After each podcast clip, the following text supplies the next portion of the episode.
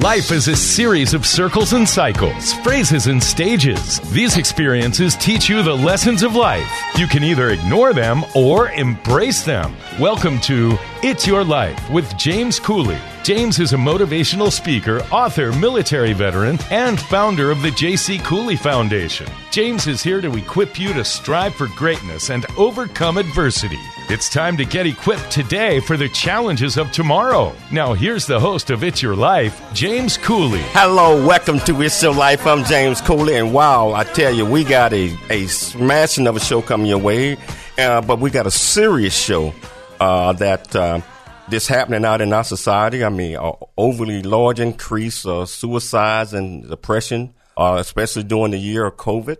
And um, I think this is something that uh, we all need to talk about and try to come up with some solutions on how we're going to get this done, on how we're going to help each other.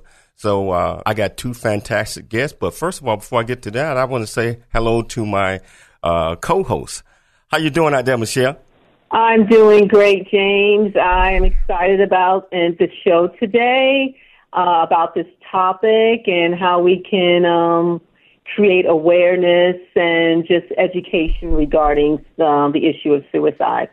Wow, and you're right. It's it has been a, a major issue, just like I mentioned uh, during this uh, COVID era, and we're still in it. We're still in it, and mm-hmm. and a lot of people out there, I believe, need help and they need solutions, or they need uh, just someone to listen to. So today we have two of the best, and these guests been on my show before. They are fantastic. They are wonderful. They're doing great things, you know. And um, our first guest, I'm just going to introduce you to her. Her name is Lizette Lopez, and uh, we're going to talk a little bit more about her when we get to her. How you doing, Lizette? I'm doing good. Just embracing the cold, or what we consider cold in LA. uh, yes, it is cold here a little bit. We in California, kind of chilly right now, but that's okay. And we also got Jordan Colbert, uh, Colbert. How you doing, Jordan? I'm doing well, JC. I'm doing well. Thanks for having me here. And uh, like Lizette, I'm I'm also trying to deal with this cold weather in the 50s. you know, I tell you. Hey, Michelle, why don't you tell uh, our listeners a little bit about the purpose of the show today? That'll be great. The purpose of the show is to identify the increase in suicide rates over the last year, the warning signs of suicide, and to provide knowledge and recommendations on suicide prevention. Wow. You know, so we got a lot to cover. Uh, I always like to give my thoughts, um, my opinion, you know, and, and they are suicide has become an increasingly prominent public health issue. Close to 800,000 people die due to suicides every year which is one person in every 40 seconds. Suicide is a global phenomenon and occurs throughout a person's lifespan. Why is this happening? That's the big question. Why is this happening? Most mental health experts relate the causes of depression, anxiety disorder, confusion, and hopelessness as the leading cause of suicide. How can we help aid and provide resources, assistance, uh, care uh, so that we might be able to bring uh, this epidemic down a little bit. I believe we all have purpose. I believe God has placed us on this earth to prosper and to be a seed and to also be a, a beacon of buzzer for anybody that's looking for help. So today's show is going to focus on some of the things, some of the signs, um, why people feel this way, how they deep into depression, and just like I said, we got two great people that's going to help us out with this one. So without further delay, Michelle, can you uh, uh, introduce our first guest? Yes, our first guest is Lizette Lopez.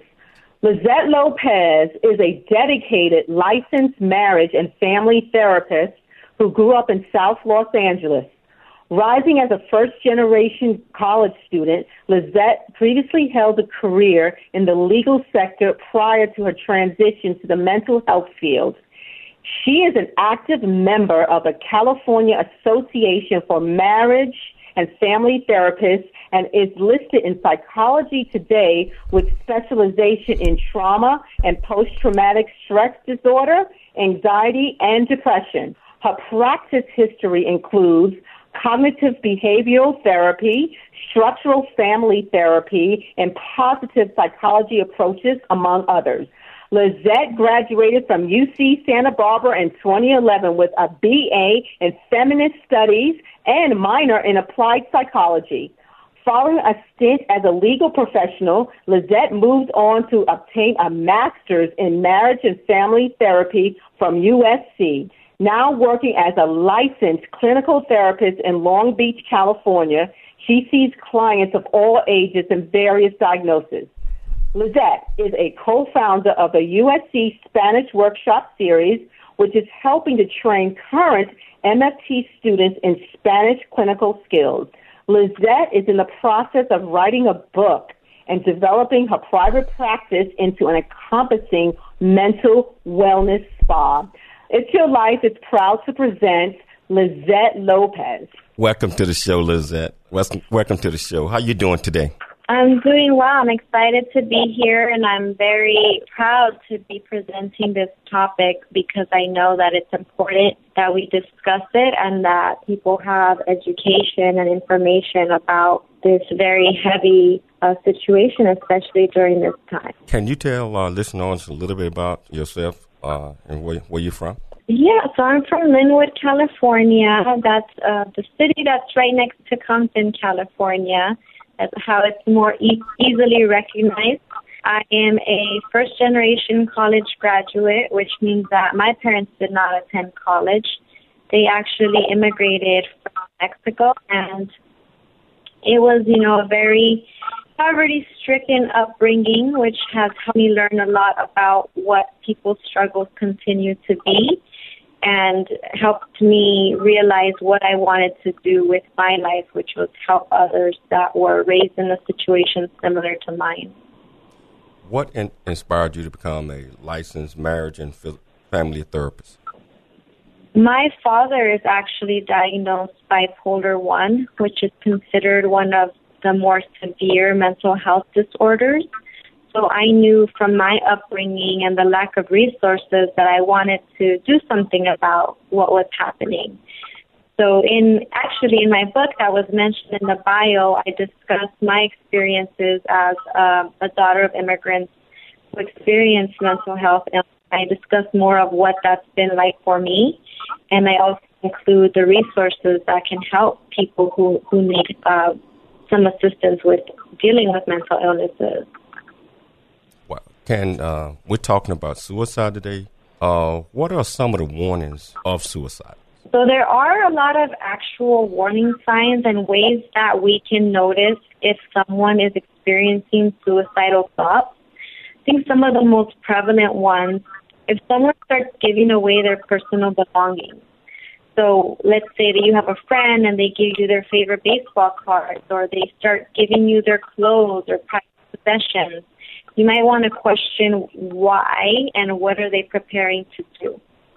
If someone has committed uh, any suicidal behaviors in the past or experienced a suicide attempt, that is a high warning sign that they might experience that again. If someone is talking directly about suicide or wanting to kill themselves, that is another one of the high factors of, of suicidal ideation. Lizette, is there a definite method to predict suicide or suicidal behavior? I don't think there's a way to predict it, but there are some ways to notice it more. Uh, so definitely, if someone has attempted suicide in the past, that's a big indicator that potentially they're still suffering with some things. Uh, if there's a family history of trauma or depression or other mental illnesses, that's another big indicator that suicide might be occurring either in that person's experience or friends or family. Well, what is the best way to respond to someone who is actually suicidal? I would say that the best way to respond to someone who's talking about suicide or who is actively suicidal is to to be non-judgmental and to approach the situation with no shame. So it's it's very hard for someone to admit that they are experiencing thoughts of suicide. So we want to let them know that we care about them, that we love them, and that we're going to be there to support them until they find that help that they need. Wow. So, what treatment um, works for people experiencing suicidal thoughts or different treatments, or in your opinion? So, the two treatments that have been proven by research to be the most effective with people who are experiencing suicidal ideation, there's two different types. There's cognitive behavioral therapy and there's dialectic behavioral therapy. Those are two different styles of therapy that are trained for different therapists to be able to utilize with people who are experiencing suicidal ideation, as well as working with the psychiatrist to rule out or rule in uh, maybe some medication for depression or anxiety. Lizette, what is a 5150 hold? So 5150 is the number of the section of the welfare institution code which allows a person that's experiencing a severe mental challenge or su- suicidal ideation with a plan and intent to be involuntarily detained for 72 hours. So your therapist or a loved one can call 911 and they can take you to the hospital without your consent so that we can make sure that you are safe for 72 hours. Now, if if you are older, there are some situations with that consent, but most of the time, if if a firefighter comes out and they complete an assessment and you are actively suicidal, you will be taken to the hospital to ensure that someone is able to supervise you 24 7 and to make sure that you are safe. Wow, you know, that's a lot of information. You know what? We're going to take a station break, but we're going to come back and continue our discussion with Lizette and Brain Jordan on It's Your Life. I'm James Cooley. And I'm Michelle Cooley.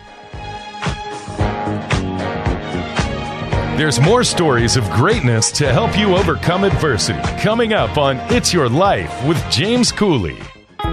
Country Boy, City Boy, a journey that ain't over yet. The true life coming of age story by James J.C. Cooley. Using humor, wit, and engaging storytelling, James paints a picture about his arrival in a rural deep south town and realization that life would never be the same. Cooley lays out his struggle to adjust from city life to country life and back again, sharing his hard earned lessons to educate, encourage, and enlighten our next generation of leaders and heroes. Get your copy of Country Boy, City Boy, a journey that ain't over yet by James J.C. Cooley available on Amazon and everywhere books are sold.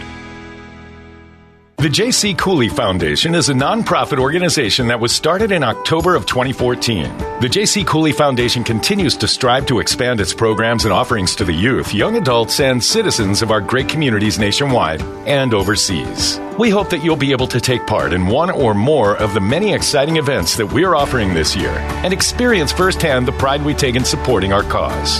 It's our mission to equip the youth of today for the challenges of tomorrow, and we rely heavily on the generosity of individuals and business owners for support. Without the assistance of community minded individuals just like you, we wouldn't be able to serve our youth each year. We ask that you make a commitment to support our annual appeal by making a cash donation. This year's goal is $50,000. Your generosity will assist us in making a difference in the lives of the youth in our community. You can give online at CooleyFoundation.org. Remember that every donation makes a difference regardless of size. The J.C. Cooley Foundation thanks you in advance for your contribution.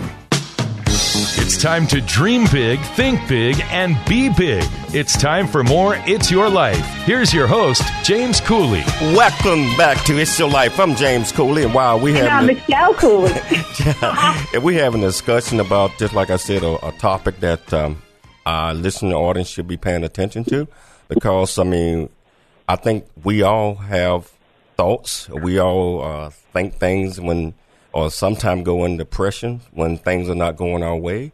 And so uh, this is a, a great uh, time to uh, learn a little bit more about that. Hey, Lizette, I, I got a question. Um, does um, and I know a lot of people probably thinking the same thing. Are there any biological factors that will increase a person's chance of uh, becoming suicidal? Yes, there actually are. I feel like uh, you know most of the research shows us that when a person has a history, a generational history of mental illness in their family, that can increase their chances of also experiencing a mental illness, such as depression, such as anxiety, or even the more severe mental illnesses, such as you know bipolar disorder or schizophrenia. So if if someone comes already with those biological factors, it can be more inclined to suicidal ideation. What about the uh, the abuse of alcohol and drugs? Does that uh, also increase the suicide? Yes, for sure. So when anyone is abusing substances such as alcohol or drugs, you know, functioning becomes dependent on those substances. So if those substances are not available or if they are abused to suppress any traumas or symptoms of depression, it can lead somebody on the path towards more risky suicidal behaviors. Does everyone that uh, has suicidal thoughts uh, need medication uh, to help control that? Yeah, so not necessarily. It depends on every person's idea of what support looks like. You know, some people might have more severe depression and might want the help of medication. Others might want to take a more natural approach and seek out therapy more frequently throughout the week. You know, so uh, there's been an increase uh, over the last year or so in young young folks that uh, are actually committing suicides under the age of 25, uh, mm-hmm. as as young as children. You know, so um, how does mm-hmm. you know can children experience? I mean, I I believe that they they do, uh, but can they experience su- suicidal thoughts, or if they definitely. For sure, children can also experience thoughts of suicide. I had a a child one time come into my office. He was about five years old, and he directly told me that he wanted to kill himself, and he was able to verbalize why. So I definitely, from experience, know that children as young as that age know what death is and know what it means and will have suicidal thoughts. Wow. You know, so uh, if there are different type of treatments for a a child under 12 or all the way down to 5 like you're talking? Yeah, so with children, for my preference, anybody 12 and younger, I would lean more towards play therapy.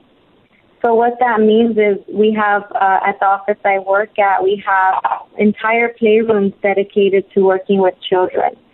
So we would help them play out their feelings and their experiences of trauma instead of talking about them as we would with adults. What is meant by uh, a safety plan? I'm sorry? A safety plan. Oh, a safety plan. So, a safety plan is a written document that is created either with a person who is experiencing suicidal ideation at the hospital or with their assigned therapist. And it's basically listing the skills and tools that you can use to to help lessen your your desire to want to commit suicide in that moment by running down the list of exercises that you can help regulate your emotions. And it also includes safety phone numbers, so numbers to the suicide hotline, numbers to the crisis text line, uh, the people that are closest to them that they can call for support. So it's all listed on one document so that they can refer to it whenever they need to. Besides talking to those who may be suicidal or encouraging them to seek counseling. Is there anything else that can be done?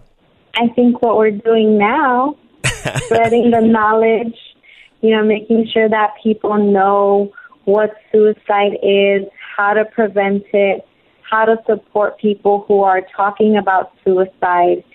As we know, knowledge is power, and the more that we spread the word about these things, the more that we'll be able to empathetically support the people who are talking about suicide. Wow. You know, uh, this is a great, great topic, and knowledge is power. Uh, as much as uh, we can put the word out and others do the same thing, we can probably help prevent uh, some of these thoughts and also uh, provide uh, resources and help. You know, so um, mm-hmm. Are some people at a higher risk of suicide than others? I think definitely yes. People who have experienced trauma or who have severe depression, I feel are more at risk. Uh, also, uh, you know, a lot of research shows that poverty is is a big indicator for suicide. Not not everyone, but people who experience difficulties with our basic needs, such as housing, you know, food shortages, lack of access to health care. I think there's a higher risk of suicide with those sorts of crises. Wow. You know, I tell you, Lizette, uh, we're going to go to our next guest. Uh, but we're gonna bring you back in the, in the last segment. You know, so uh, uh, thanks so much. But we'll be uh, talking to you again in, in a few minutes. Michelle, uh, would you mind reading our next guest uh, bio? Well, I think we kind of lost us, so I'm going to do the honors. First of all, this is a very good friend of mine, both of them. Uh, Jordan, uh, just like I mentioned to you when we first started the show, that um, he is a graduate of USC, but also he is a graduate of, of Penn, the University of Pennsylvania. So he's one of those brilliant guys. but Jordan is from May Landing, a small city with a big wealthy dis- disparity of outside of the Atlantic City, which is New Jersey. He received uh, his BA in classical studies from the University of Pennsylvania and a master's of marriage and family therapy from the University of Southern California. He is also a first generation philosopher with a strong preference for using science to solve modern psychological questions. Jordan currently works as a assistant techn- technology specialist within the within the, the disability services programs at USC. In this position, he provides assistance technology solutions to disabled related learning challenges while also maintaining a caseload study of over 200 students. Very busy man, you know. So Jordan uh, is is going to help us uh, through and pick up with uh, what what Lizette was doing. So welcome to the show, Jordan. Thanks, JC. You're uh, you're too kind to me. I I really appreciate it. yeah. So uh, Jordan, can you tell our listening audience um, a little bit about yourself uh, and how is growing up in May Landing, uh, uh, New Jersey? Yeah. Uh, so I am a biracial male. So I grew up in Mays Landing, New Jersey, and it really is like a small town outside of Atlantic City, but there is very, very different populations living very close to each other. So uh, when I was in high school, when I was in elementary school, there were people whose families made over a hundred thousand dollars and then in the same school, same class, there'd be people whose families make under uh, fifteen thousand dollars. So it was a really interesting melting pot of different populations growing up. So I saw a big gambit of things, but I personally grew up in a household, uh, single parent household with my mother and two of my sisters uh, who are older. I have actually six total sisters. I'm the youngest of seven and the two that lived with us, we uh, they also had two children, their boyfriends, and then my mother and them also had a lot of friends who would uh, randomly stay in the house and things like that. So it was a big, big family inside of a small household. I'll say that. And growing up there, it's it's had a lot of influences on me as a person. I know just being surrounded by the amount of like substance abuse, mental health issues that come along with the wealth disparity and those type of areas, especially when you're right outside of one of the main gambling hubs of the nation. Uh, there is a lot of mental health concerns. And so growing up around that, it was it was very interesting and really shaped my development. Um, but gave me a really good perspective when I went over to the University of Pennsylvania. Like uh, JC, you're talking about, it was an interesting experience because there was a lot of different wealth disparities again, and it showed me a whole different side of what mental health could look like for uh, wealthier individuals. Wow. You know, I tell you, uh, hold that thought because well, we're going to take a station break, but we're going to come back and, and delve off into the mental health uh, aspect of this. It's Your Life. I'm James Cooley. There's more stories of greatness to help you overcome adversity coming up on It's Your Life with James Cooley. The J.C. Cooley Foundation is a nonprofit organization that was started in October of 2014. The J.C. Cooley Foundation continues to strive to expand its programs and offerings to the youth, young adults, and citizens of our great communities nationwide and overseas. We hope that you'll be able to take part in one or more of the many exciting events that we're offering this year and experience firsthand the pride we take in supporting our cause. It's our mission to equip the youth of today for the challenges of tomorrow, and we rely heavily on the generosity of individuals and business owners for support. Without the assistance of community minded individuals just like you, we wouldn't be able to serve our youth each year. We ask that you make a commitment to support our annual appeal by making a cash donation. This year's goal is $50,000. Your generosity will assist us in making a difference in the lives of the youth in our community. You can give online at CooleyFoundation.org. Remember that every donation makes a difference regardless of size. The J.C. Cooley Foundation thanks you in advance for your contribution. It's time to dream big, think big, and be big. It's time for more It's Your Life. Here's your host, James Cooley. Welcome back to It's Your Life. I'm James Cooley, and I tell you, uh, uh, Jordan, uh, uh, I I was listening to that story you were telling us about your your upbringing, and and and your, you're the youngest of six and the only boy, you know. So, but uh, you're doing great things, and tell us when did you develop the interest uh, and wanted to pursue mental health? Yeah, uh, so I have always really been surrounded by mental health issues. Uh, like I was saying, you know, just the environment that I came from. A lot of individuals in my family have mental health concerns. I myself have mental health uh, disorders. And, you know, when I was 12, I actually attempted suicide. And that's really when I got introduced to mental health um, and like the whole processes of therapy and things. And then I had another episode later on in life. But after experiencing those things and being around so many people of so many different cultures, backgrounds, uh, like wealth and opportunities, I really started to recognize that everybody struggles throughout life. Everybody struggles, and I wanted to figure out why. I really wanted to figure out how I could help people and how the experiences that I had could help me understand how to help them get through the experiences that they have. And so when I was at Penn, I decided to take a, a psychology class that really sent me on my pathway. Um, it was abnormal psychology, and the professor was great. So once I, I had that class, I started thinking about the people that I lived with. And I would always talk with them very late at night, maybe two, three in the morning. And seeing all these things, I really was like, oh, you know, people experience and struggle. Even the strongest people, even the people who think, you know, nothing can hurt me, they hurt and they hurt in their own special way. And just being introduced to that really pushed me towards the mental health field. Wow. You know, uh, young adults commit suicide at a higher rate than others. Why? Why do you think that that is that? Yeah, I mean, I think there's a lot of reasons, but I would primarily say it's the ideas of worthlessness that come out of so much social pressure, and then a lot of difficulties with the lack of support that they may have uh, whether that's between connection with parents, connection with friends, connection with their environment. Um, but another big factor with young adults and teens is that their brain isn't fully developed yet. Your brain doesn't fully finish it, finish like developing your your frontal area that makes decisions until you're in your late 20s.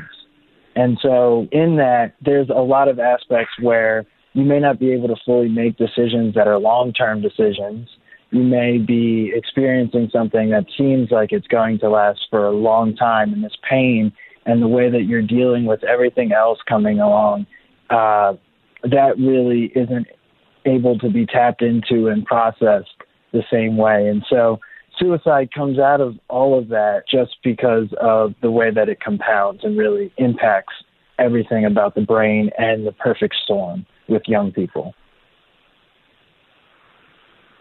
societal expectations of academic success impacting the mental health of teens and young adults? Yeah, I mean, I see it as one of the major factors here. So as we move on in like our society and kids get older, academics become something that is just such a significant societal push towards success And many young kids, whether they're coming from uh, low economic backgrounds or high economic backgrounds, parents really tend to think, you know, if my kid goes to school and does well and succeeds academically, they're going to have a better life. And so these social expectations that then trickle down to the kids of, I need to get that A. Everything is so competitive. If I don't get into an Ivy League school, my life is over and I'll never have a job and I'll be poor and live this life forever. Um, and so it really compounds on that aspect of just success and failure. And failure in academics is going to come. You're never going to be the best A plus student all the time. You know, you won't always be the smartest person in the room. And when you're expecting that, that failure can really impact the idea of perfectionism. And so it then starts to spiral because they start to feel the shame of maybe letting down expectations or not living up to these expectations and being worthless because of these expectations. Can family discord and connectiveness be a factor in increasing suicide? If so, um, please explain. Yeah, uh, I would say 100%. Uh, there was a really important study done in the 90s uh, that resulted in the Adverse Childhood Experience Scale, which basically goes through and looks at the way that children and anyone really has developed their attachment style from the very different traumas that they've experienced. And so when you're you're looking at the way that somebody develops an attachment to their parents or their caregivers or even other uh, relationships there, it really does come out to affect the way that their brain develops. So children, their brain are de- brains are developing, and all these. If there's family discord and they're not making good uh, connections with their parents or who, whomever it may be that's taking care of them, they're starting to to really have these brain impacts that then lead on to the ability to really deal with outside traumas that happen later on in life how they deal with the way that things come up, and it impacts the way that they cope. And so when your family, there's actually a lot of different psycho uh, psychotherapeutic theories on this type of uh, structural like development, and it really is checking on the connectiveness and the the disconnect that occurs between families that then lead to young adults and children and even adults committing suicide or having mental health concerns in general. Wow. So, what are some things that college students can do if they're feeling depressed or suicidal? Uh, well, that's a great question. I would say first and foremost, tell somebody, anybody, um, whether that's a faculty member, so your professor, whether that's uh, you know a staff member that you might just be meeting with, your academic advisor. It could be a friend, or you know the most important one is really visiting the counseling center. Most universities uh, and it uh, at this point it should be all universities have a 24/7 crisis line that is there for anyone who needs it if they're having significant mental health concerns, periods of psychosis, and suicide. And so those resources exist, and it's really important to look at it from the perspective that that colleges and friends and the experience of college, everybody wants people to succeed. They want to thrive there, and colleges themselves are actually pretty beholden to the students to support them if they find out that there is thoughts of like suicide or if there's mental health concerns the school really is pushed towards making sure that that's identified or that they have the resources that they they require as long as they know of it. Now, if there's, you know, if no if you don't ever speak out and you don't ever tell anybody and you just it's held in, then it's going to be very very difficult to get the resources that are needed. Jordan, is there a connection between social media and the increase in suicide among young adults? Yeah, there there definitely is. It, the research is showing increasingly that social media and other technologies such as cell phones are really really impactful on depression, mental health, suicide. There's actually a study that came out from San Diego State University down by UJC in the in the studio that identified that the daily rate of social media and cell phone use is a pretty good predictor of depression and suicidal tendencies. So, this specific study actually found that of all the participants, 48% of the people who use social media or their cell phones five hours a day had suicidal thoughts or significantly depressed features. So I would definitely say it's a big, big impactor on the, the rise of suicide these days. There is a lot of talk about copycat effect around suicide. Can you explain this to our listening audience?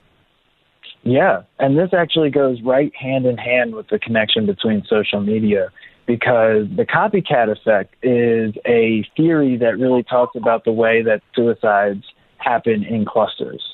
And so when the media presents a suicide, it's most noticeable in young adults as well, because when celebrities commit suicide or members of their high school commit suicide, they see that this is a, a viable option.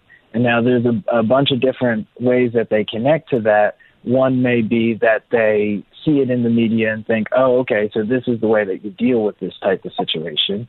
They also can look at it in the media and see okay, you know, I feel similar to that. So maybe I should follow along with that. That's an actual thing that I can do. And then another way is that sometimes they're just really depressed and they're not thinking of ending their life. But then when they see this in the media, they they have the ability to copy it because now it's oh that is something that could happen. I could end my life and this would all be over. So, Jordan, what are some of the things people should not do if they are worried about someone who's in danger of suicide? Well, I mean, that is a, a real phenomenal question because one of those things I would say is definitely do not guilt the person into staying alive. And so, what I mean by that is saying things like, oh, you have so much to live for. Why would you commit suicide? oh, don't th- like, how will your family feel if you commit suicide? How will I feel if you commit suicide?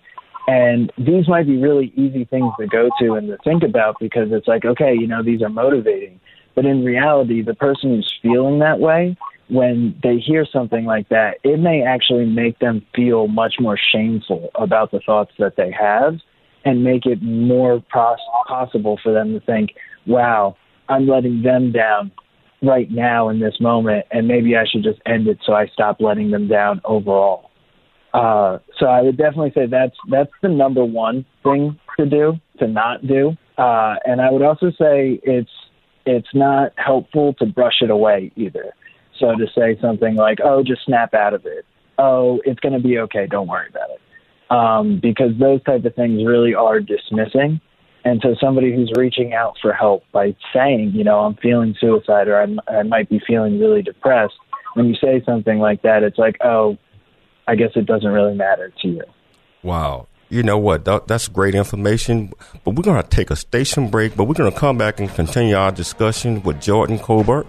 And we're also going to bring Lizette Lopez back. It's Your Life. I'm James Cooley. And I'm Michelle Cooley. There's more stories of greatness to help you overcome adversity coming up on It's Your Life with James Cooley. The J.C. Cooley Foundation is a nonprofit organization that was started in October of 2014. The J.C. Cooley Foundation continues to strive to expand its programs and offerings to the youth, young adults, and citizens of our great communities nationwide and overseas. We hope that you'll be able to take part in one or more of the many exciting events that we're offering this year and experience firsthand the pride we take in supporting our cause.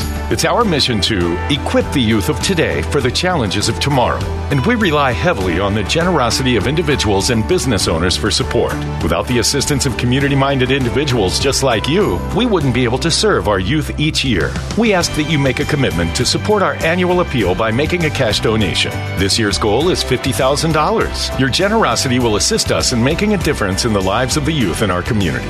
You can give online at CooleyFoundation.org. Remember that every donation makes a difference regardless of size. The J.C. Cooley Foundation thanks you in advance for your contribution. It's time to dream big, think big, and be big. It's time for more It's Your Life. Here's your host, James Cooley. Welcome back to It's Your Life. I'm James Cooley, and wow, I tell you, Jordan, you you you was really putting it out there, and uh, our listening audience is, is getting a lot of information, well needed information. Uh, but uh, Jordan, I, I, I tell you, now, what can a friend uh, say? A friend uh, conveying someone that having these suicidal thoughts, what would be some of the things that that person uh, might be able to help his friend with? Yeah, so the I would say to help a friend, the first thing that's really important is to listen. Um, like Lizette said, listening is key because when somebody is reaching out and asking for support um, or is exhibiting signs of suicidal behavior or depressive behavior, the the one thing that is really important is to make them feel valued and understood, and to show them that there is people that care and that they do have value, and it's to and to do that you actually have to listen, and instead of saying you know I'm gonna I'm gonna provide you with you know the right support I'm gonna be here for you. That's something that is also really important to say. Instead of giving solutions like, oh, well, why are you depressed? how about we change this? Why are you suicidal? Well, how about we change this? Those are not things that are beneficial, but something that, that really does help is when you listen and then you follow through. So listening and then when you say, I'm here to support you, really be there to support them. And that may mean, you know, helping them connect to resources. That may be just, you know, answering a phone call when they call, just knowing that this is something that I'm here for because nothing is more isolating than to hear, I'm here to help you, and then they're not there when they you need them. Jordan, can you tell listening audience what does suicide contagion mean? Yeah, so suicide contagion is a little bit, it's very similar to the copycat effect. It is essentially one of those uh, terms that capture all of it. So it may not just be media, so copycat effect really comes from like media presence where they see it out there and then decide that that might be something that works for them. Suicide contagion is more understanding the way that family dynamics work and how you know your family may be impacting the suicide. You may have family history that has suicide. You may, and it's really working to identify those the those that are the most impacted by suicide and suicidal ideation in their immediate vicinity. Well, Jordan, what if someone who is suicidal but refuses help? What can you do? Well, like Lizette said, this is this is something that is important, but you can call the police or you can call uh, 911 to come and help them. Now, they may be upset and refusing help, saying, No, I don't want you to help. I'm suicidal and I want to, you know, I want to commit suicide. But in reality, from a psychological perspective, the fact that they let anyone know that they're going to commit suicide or that they're feeling this way is the real cry for help. And they might refuse that service today, but in the long run, they will be very, very thankful that someone took the time to see that they mattered and made sure they got help versus just leaving them after they said, no, you know, that's not what I want. Wow. I want to bring both of you guys on at the same time. And I got a question for both. How can the public continue to create conversation and opportunity uh, in the communities around mental health, other than what we're doing right now? I think one of one of the big uh, things that I have noticed recently that's become a big thing is training teachers and staff in mental health first aid. So I'm actually a mental health first aid trainer and we teach, you know, teachers, staff workers, office workers, administration. We teach them how to be able to have these conversations and notice the changes in student behaviors. I think it's you know, it's one thing for us to tell people, you know, don't be scared of asking people about suicide. But the minute somebody says, yes, I'm suicidal, then what do we do? You know, a teacher is not trained to know how to handle that. And office administrators are usually not trained on how to handle that until someone comes in and gives them these skills. So I think the more that we continue to educate everyone about having these open discussions and readily knowing what services are available, I think we can reach more people that way. What about you, Jordan? Yeah, I would say uh, just by really raising awareness and supporting local, uh, local and national organizations. So there are many, many organizations that are nationally recognized, such as National Alliance for Mental Health um, and the Suicide Prevention Network, that operate at a national level but have local chapters uh, within major communities. And so, really supporting them, making them more uh, more accessible those are some things that can really help because they once their organization has really got a hold on the community, they can do some super beautiful things to, to support their their community that they have become involved in. Uh, why do you both think that the rates in suicide have been increasing since COVID 19? So many things. I think, you know, the biggest impact, of course, is financial. At the beginning of my discussion, I talked about poverty and the effects of poverty on suicidal ideation.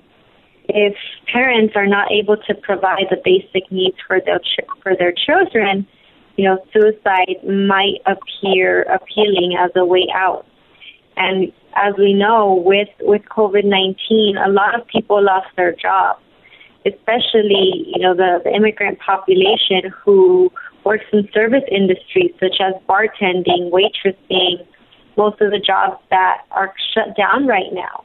So a lot of people's living situations have become a huge burden and I can see how depression and suicide rates have been impacted by this. What about you, Jordan? Jordan? Yeah, I mean, just to go hand in hand with that, the isolation. Now, everybody is forced to stay away from their friends and family because of COVID. The risk is really high whenever you're uh, going to see family or friends. Sometimes it may be very difficult to connect over the internet. Um, and so this isolation has put people in a position where there's a lot of opportunity for them to reflect on the things that they do not like about themselves, that they do not like about life. Um, and those when you're in that isolation box, you're just kind of saying everything to yourself or going on social media, and you can be validated by these feelings of worthlessness. Um, so that is a major, major factor. And then I guess, you know, you can also say it's the fact that there is just significant anxiety that is around right now in terms of going out and getting COVID. And the world can be very, very overwhelming at this point along with all the things that are happening in the background of COVID 19. Okay. Um, another question for both of you guys. What do you believe is the most prevalent stressor involved in suicide? We're going to start with you first, Jordan. I would say uh, relationships. I think relationships and the interconnectedness between individuals is a huge, huge huge uh, stressor on somebody's ability to feel worth, like to feel worth and to feel connection. And when you're isolated, that's when your worth uh, starts to diminish in your own mind. And so when these connections like, like are there and, and very positive, they may end, whether that's through, you know, somebody dying, whether that's through a romantic relationship ending, um, or even, you know, situations of like a, a, a family member, uh, animal dying. You know, that serious, serious lack of connection and loss is important and puts a huge stressor on the mind. What about you, Lizette? I definitely think that relationships, as Jordan discussed, is one of the biggest contributing factors. A lot of the research shows that loneliness is so heavy on a person's psychological state I would also say that trauma, you know, remembering traumatic experiences and depression. I think when somebody has a severe depressive state, uh, suicide might appear to be the only way out for some people. Wow. You know, we're coming down toward the end of the show, but I always like to give uh, our listening audience, uh, I mean, you guys can tell them how they, if they need to get in touch with you all or reach you all, uh, how can they do that? Uh, let's begin with you, Lizette. So I have my website uh, where people can obtain the information for my private practice, and that's ehwspa.org. It stands for Emotional Health Wellness Spa.org. And my Instagram name, Lizette Lopez, LMFT, and my direct private practice uh, phone number where you can reach me directly for a consult is 562-644-5701. Uh, that's my direct cell phone line for any psychological uh, consults. Again, that's 562-644-5701. And you, Jordan?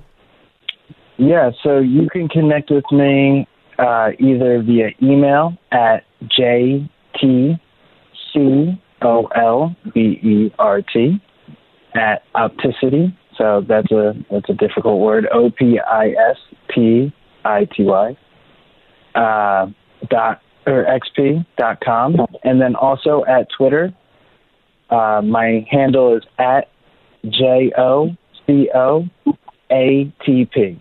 So at Joko ATP. Wow. You know, I, I, I would like to thank uh, my great guests, uh, Lizette Lopez and Jordan Colbert, uh, for taking the time to come on air and educate uh, us all on the depressions uh, that might cause uh, suicidal and any other things that deal with mental health that we talked about today. So, hey, thank you so much uh, for for doing this. We got to do this again real soon.